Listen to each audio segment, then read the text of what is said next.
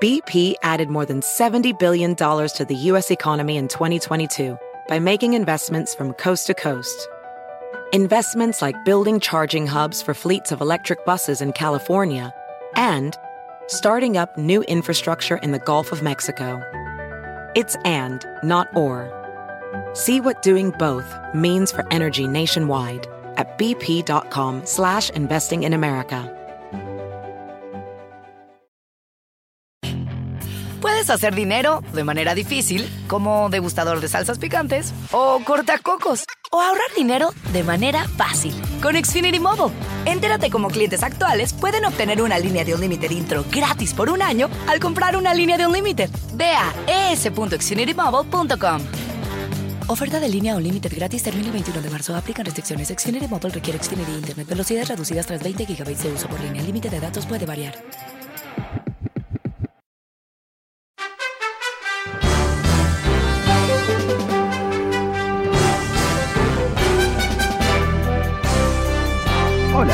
Estás? Soy Fernando Espuelas. Muy buenas tardes. Gracias por estar conmigo. El día después de este documental del CNN en donde varios ex oficiales de Donald Trump uh, efectivamente lo acusan a él y a otros eh, miembros del círculo inmediato de Trump de tratar de no solamente esconder la pandemia, pero mal manejarla, dar mala información al público, intentar de mentir sobre las muertes, eh, no dar las direcciones que se entendían que iban a ayudar a bajar las infecciones, como usar mascarillas y todo el resto, están eh, generando lo que usualmente no ocurre por mucho tiempo después de una presidencia, que es un análisis bastante rápido de, eh, bueno, éxito o fracaso del último periodo.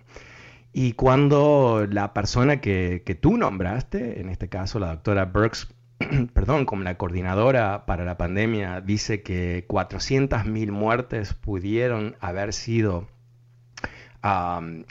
evitadas si se hubiera llevado a cabo las instrucciones científicas. Eh, obviamente la posibilidad de Donald Trump de lavarse las manos de lo que ocurrió o inclusive de, proclamarse el gran inventor de la vacuna como ha intentado hacerlo, no le va a funcionar. De hecho, en este mismo documental, algo que me fascina porque se está escribiendo la historia en estos momentos, el doctor Anthony Fauci, eh, que fue en ciertos momentos el blanco de múltiples ataques por parte de Trump, donde él trató de culparlo a Fauci, cosas insólitas, dijo que él tomó la decisión de empezar a desarrollar la vacuna en enero del 2020, meses antes de que Donald Trump anuncie su gran operación para lograrlo, ¿no? O sea que esto ya estaba encaminado por los expertos del gobierno que utilizaron una tecnología uh, de, para vacunas ya existente que se había estudiado, desarrollado a través de muchos años para eh, generar la vacuna de, del COVID. Así que eh, poco a poco, eh, pero en, en, términos relativos a otras presidencias, estamos descubriendo uh, qué pésima fue la gestión de Trump uh, a tal nivel que murieron sus propios eh, expertos, dicen, ¿no? Cientos de miles de personas que no tendrían que haber muerto. ¿Y cómo puede ser que inclusive en esa situación hay gente que lo siga defendiendo? Es algo uh, fenómeno, es un fenómeno. Eh, te quiero invitar a que te suscribas al podcast de este programa, lo puedes escuchar las 24 horas cuando tú quieres, es totalmente gratis. Eh, puedes suscribirte a través de mi website, fernandoespuelas.com, fernandoespuelas.com, ahí vas a ver la sección de podcast y puedes eh, fácilmente suscribirte. Una vez más, es totalmente gratis. Uh, no llegas a escuchar el programa algún día en vivo, lo puedes escuchar cuando tú quieras. Eso lo vas a encontrar en mi website fernandoespuelas.com. Pero ahora me voy a encontrar con tus llamadas. El número es 844-410-1020. 844-410-1020. Pasemos con Evelyn. Hola Evelyn, ¿cómo te va? Hola Evelyn. Evelyn. ¿Se nos fue Muy bonito, muy interesante. Oh, me hola. encanta oírlo. Si pudiera, Gracias. lo oiría cada día, pero lo malo es que estoy trabajando a veces, pero bueno. Ah, ok. Ah, sí, mire, yo quería dar más una opinión rumbo, a, um, rumbo, perdón, al respecto de lo que dijo el, um, o lo que hizo el señor Trump, y me da mucha pena, tristeza y al mismo tiempo coraje o algo con la gente que todavía lo apoya y lo apoyó mucho tiempo y lo sigue apoyando y lo apoyará. Tengo familiares, ah, especialmente uno, un hermano que casi muere del COVID. Tuvo dos meses en el hospital, entubado con ventilador. Ya nos habían dicho que no había nada que hacer. Una cosa muy triste. Y gracias a Dios, gracias a Dios, oraciones o lo que sea, empezó a recuperarse y ya está para venir a la casa después de tres meses. bueno, pero sí, es una cosa horrible. La gente que no ha pasado por eso no sabe. La gente que dice, ay, qué bueno que nosotros nunca nos dio, qué bueno, gracias a Dios, Dios, Dios los bendiga, Dios los, qué bueno que los ayudó. La gente que pasamos por eso, yo también estuve enferma, pero gracias a Dios no me dio tan fuerte. Trabajo también para el campo médico, que es otra cosa. Ah, Entonces, una cosa muy triste, sí, que este hombre la verdad, yo, yo de mi punto de vista sí, sí fue súper culpable. Yo sé que los expertos también hasta ahora están hablando un poco más y todo, porque pues en ese tiempo era el presidente y había que respetarlo, pero para mí fue una persona que fue irracional, intransigente, y este hablando de tonterías que se tomara uno cloro y no sé qué tanta estupidez dijo que con eso a lo mejor se podía curar uno y no sé qué tanto prevenir o no sé qué burrada dijo pero bueno. Burra, una burrada creo que podemos eh, simplemente llegar a una, una burrada total o esperemos sé que ese no es tu punto pero pero tomemos solamente un segundito para para recordar de ese momento. Cuando un adulto de setenta y pico de años piensa que puede haber un buen resultado de inyectarse con cloro, que desde niño, ¿qué es lo que le enseñamos a los niños? No tomes cloro, es veneno, ¿no? Entonces, simplemente ese, ese detallito que me parece tan eh, ilustrativo de quién era esta persona. Pero te interrumpí, adelante, perdón. No, no, no, no, no, sí, sí, gracias, sí, este, no, gracias sí por aclarar, sí, es lo que uno les dice a los niños desde chicos, yo creo que uno desde chico aprende eso, pero hubo gente tan ignorante y tan irracional, igual que él, que lo hizo, lo hizo, tomó, se, se tomó, se inyectó, no sé qué tanto, y, y hay gente que, que murió por eso, no es por hacerle caso. Si ese hombre les hubiera hecho que se aventaran de una, de, de una montaña, se hubieran aventado, tan irracionales eran que lo hicieron, a lo mejor lo habrían hecho, perdón.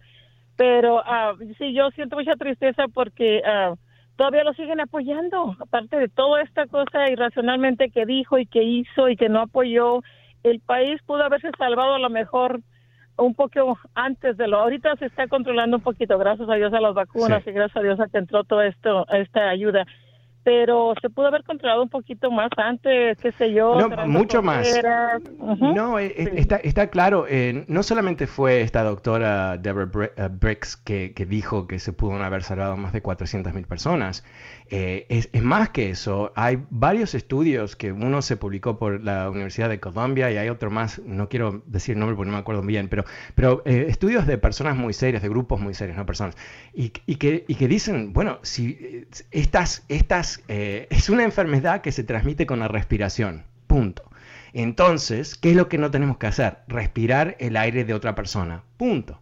Entonces, ¿qué quiere decir que tenemos que hacer para hacer eso? Bueno, tenemos que ponernos en una situación donde no estamos respirando el aire de otras personas. Entonces, mascarillas y distancia social. Es tan simple, es tan simple que países en todo el mundo, en todo el mundo aplicaron esa estrategia, sin vacunas, sin nada más, es una enfermedad donde te enfermas cuando respiras el aire de otra persona. Entonces, paremos eso.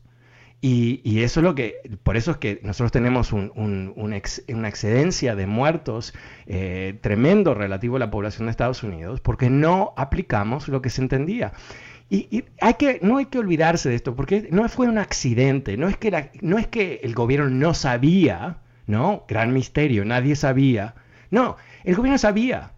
El que paró de implementar esas cosas era Trump, ¿no? Eh, eh, hoy estuve viendo una serie de videos de Trump peleando contra la prensa después de que las mismas recomendaciones de su propio gobierno eran usar una mascarilla él se luchaba constantemente con periodistas en la Casa Blanca que querían usar la mascarilla porque su propio gobierno lo había dicho y no querían morirse.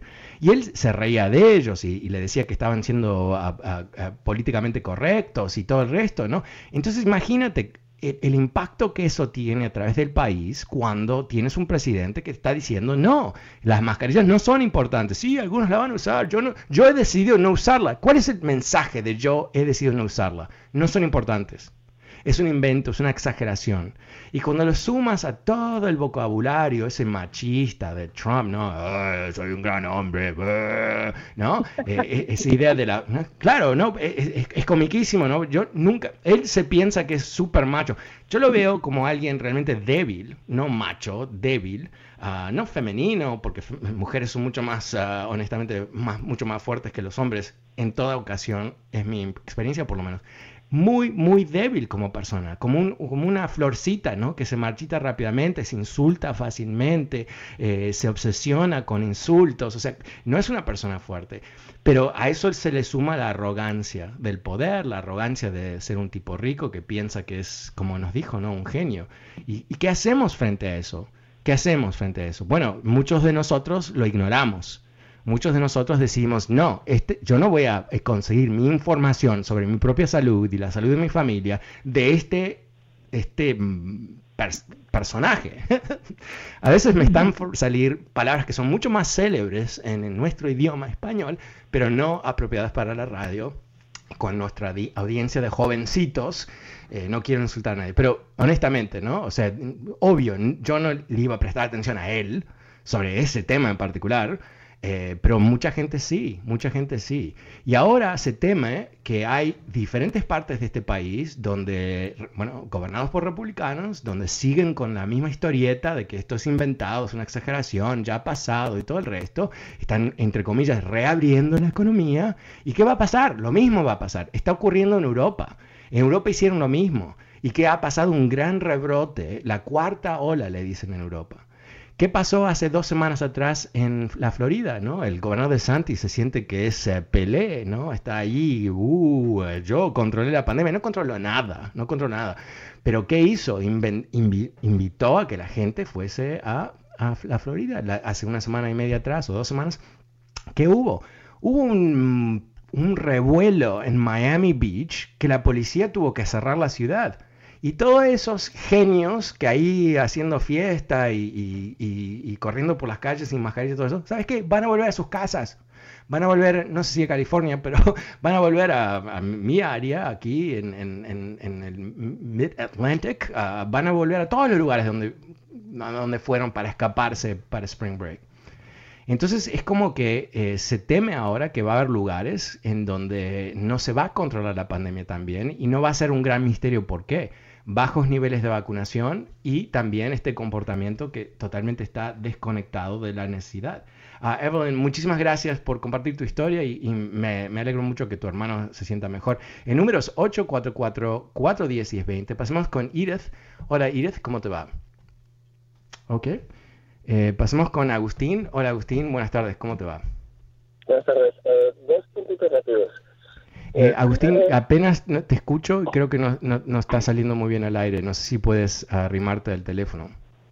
Ok, ¿me escuchas ah, Ahora sí, gracias. Ok, un puntito sobre la reforma migratoria que estaba uh, platicando muchacho. Um, ¿Usted cree, bueno, para mí la reforma migratoria es casi como imposible. No es tanto como el presidente que, que sí tiene la intención de hacerlo, pero eh, por el lado de los, republicanos como que no hay intención, pero ¿no cree que es como prometer algo que no se puede cumplir? Eh, se, se eh, fue un poco difícil escucharle, escucharte igual porque se cambió el sonido, pero em, eh, no, mira, eh, si, si, entendí bien la pregunta es, no es probable que se pueda hacer lo está poniendo ahí, lo está presentando por presentarlo. Creo que eso es lo que tú me preguntaste. Es que no intención una reforma. Pero ah, ya, sabes que tengo es, tan difícil para mí escucharte eh, que, voy a asumir voy a asumir que entendí bien tu pregunta y te, te voy a responder. Mira, eh, yo creo que esto es interesante de una democracia, ¿no? Eh, ¿Cuál es el, papel del, gobernante, del presidente, vamos a decir, ah, cuando eh, tiene oposición en el Congreso? ¿no? ¿Debería no presentar cosas o debería presentarlas y, tratar de lograr que se, actualicen? Y yo creo que lo peor que puede hacer un presidente es no hacer algo no hacer algo. No porque lo prometió, pero porque se entiende que este país no es un, tema demócrata-republicano. Honestamente, el, sistema migratorio de Estados Unidos está eh, totalmente roto. Y está roto porque eh, ha sido capturado por pasiones, ¿no? Pasiones brutales, anti-migrantes, anti-latinas y todo el resto. Y eso dificulta muchísimo la posibilidad de avanzar.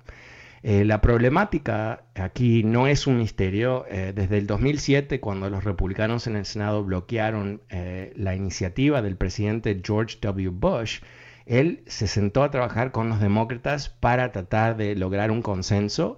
Los demócratas lo acompañaron en una reforma migratoria, algo que hubiera transformado el, Partido Republicano, algo que hubiera ah, hecho George W. Bush, o sea, un presidente muy exitoso, ¿no?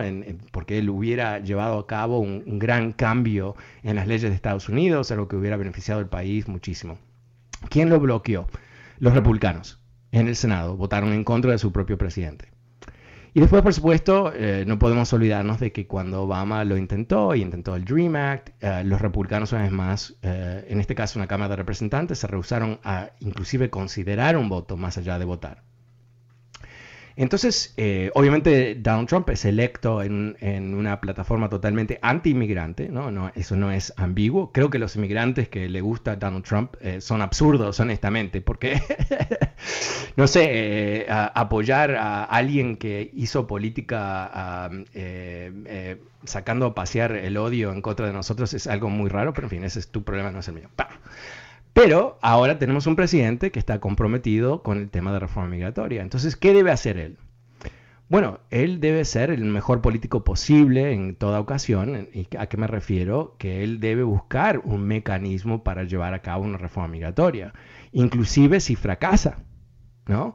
Eh, lo peor sería, bueno, los republicanos se rehusan a acompañar cualquier tipo de reforma migratoria, entonces yo no voy a hacer nada. Eso son los republicanos. No, mejor es forzar a los republicanos que una vez, una vez más voten en contra de una reforma migratoria. Y en vez de lo que hizo Obama, que es básicamente dijo, bueno, ok, avancemos con otros temas, yo creo que sería ah, muy interesante y refrescante que Biden y los demócratas estén constantemente recordándole a los votantes latinos y a otros grupos que están a favor de la migración eh, que eh, fueron los republicanos que lo liquidaron. No, no por un tema de juego, pero para crear eh, responsabilidades políticas. ¿no?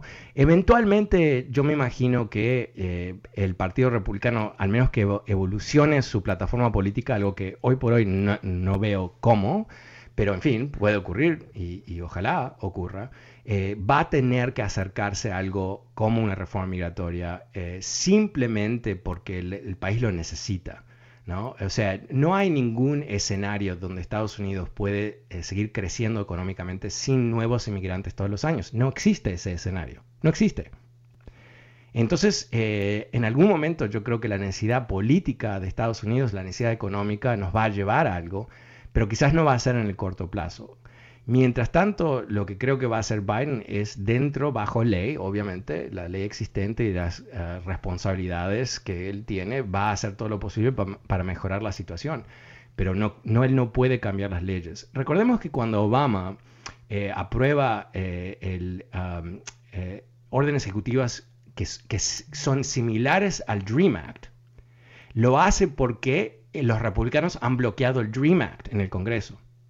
Y después, ¿qué pasó? Años, no se resolvió hasta el año pasado en la Corte Suprema, de grupos republicanos, eh, procuradores y gobernadores que fueron a la Corte para tratar de deportar a los Dreamers.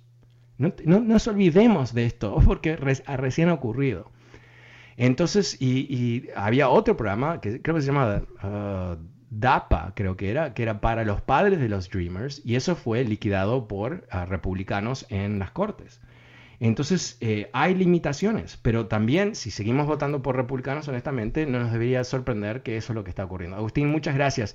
Eh, pasemos con Juan. Hola Juan, buenas tardes, ¿cómo te va?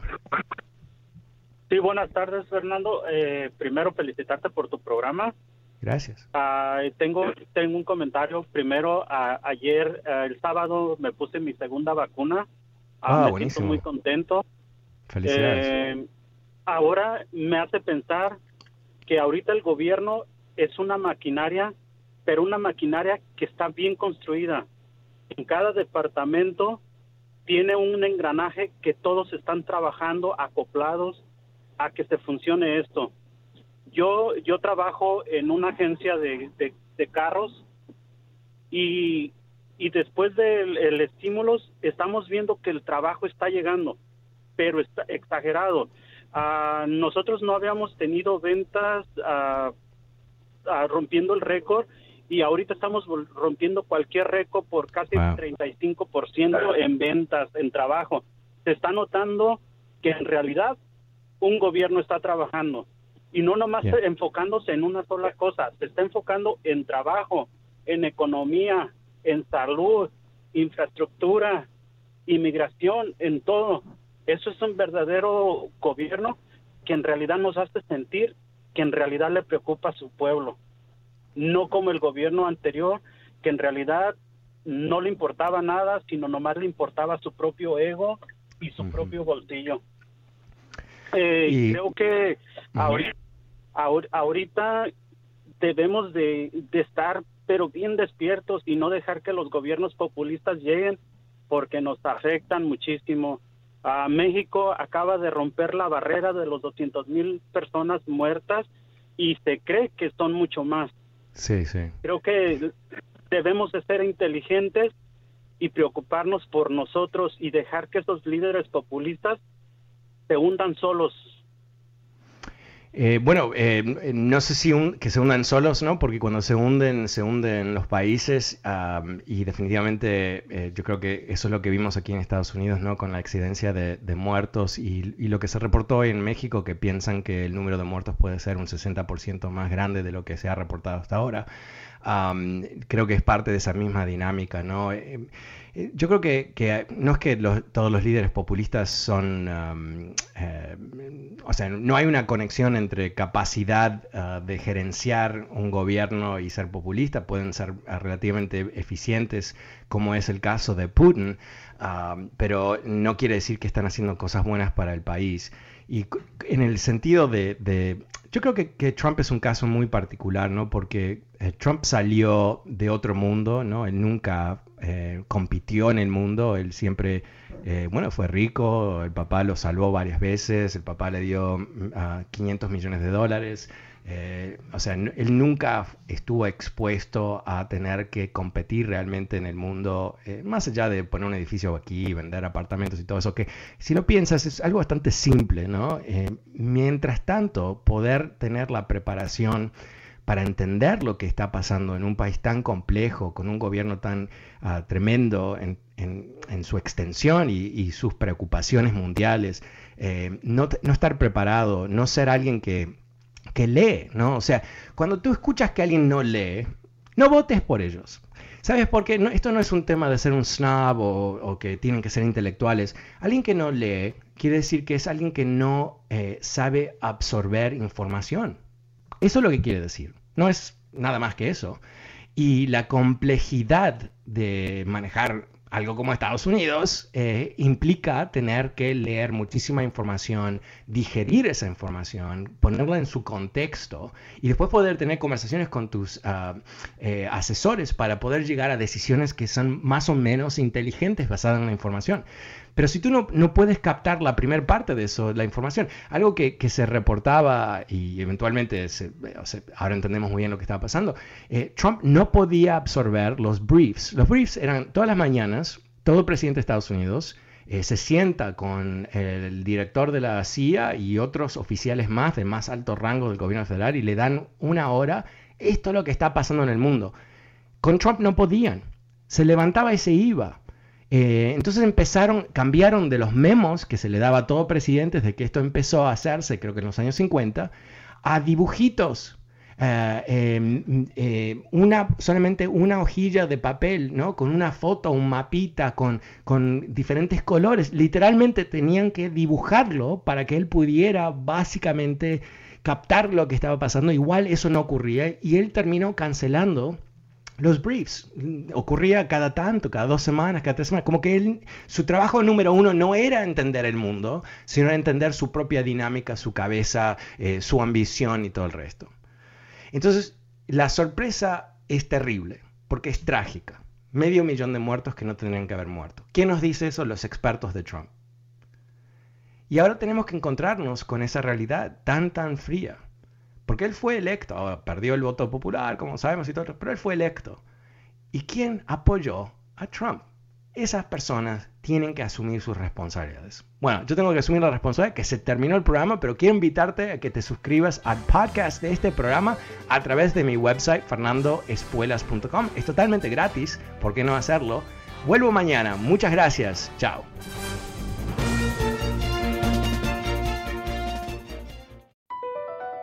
BP added more than $70 billion to the U.S. economy in 2022 by making investments from coast to coast.